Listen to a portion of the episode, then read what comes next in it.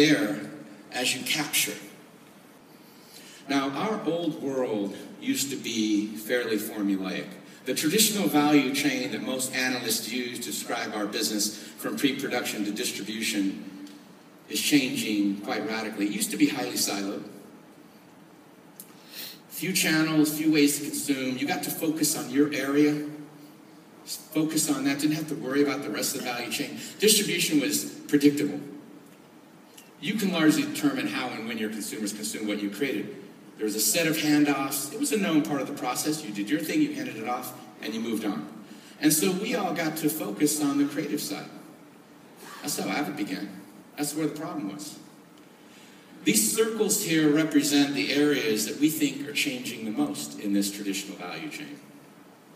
This is our view of the new value chain.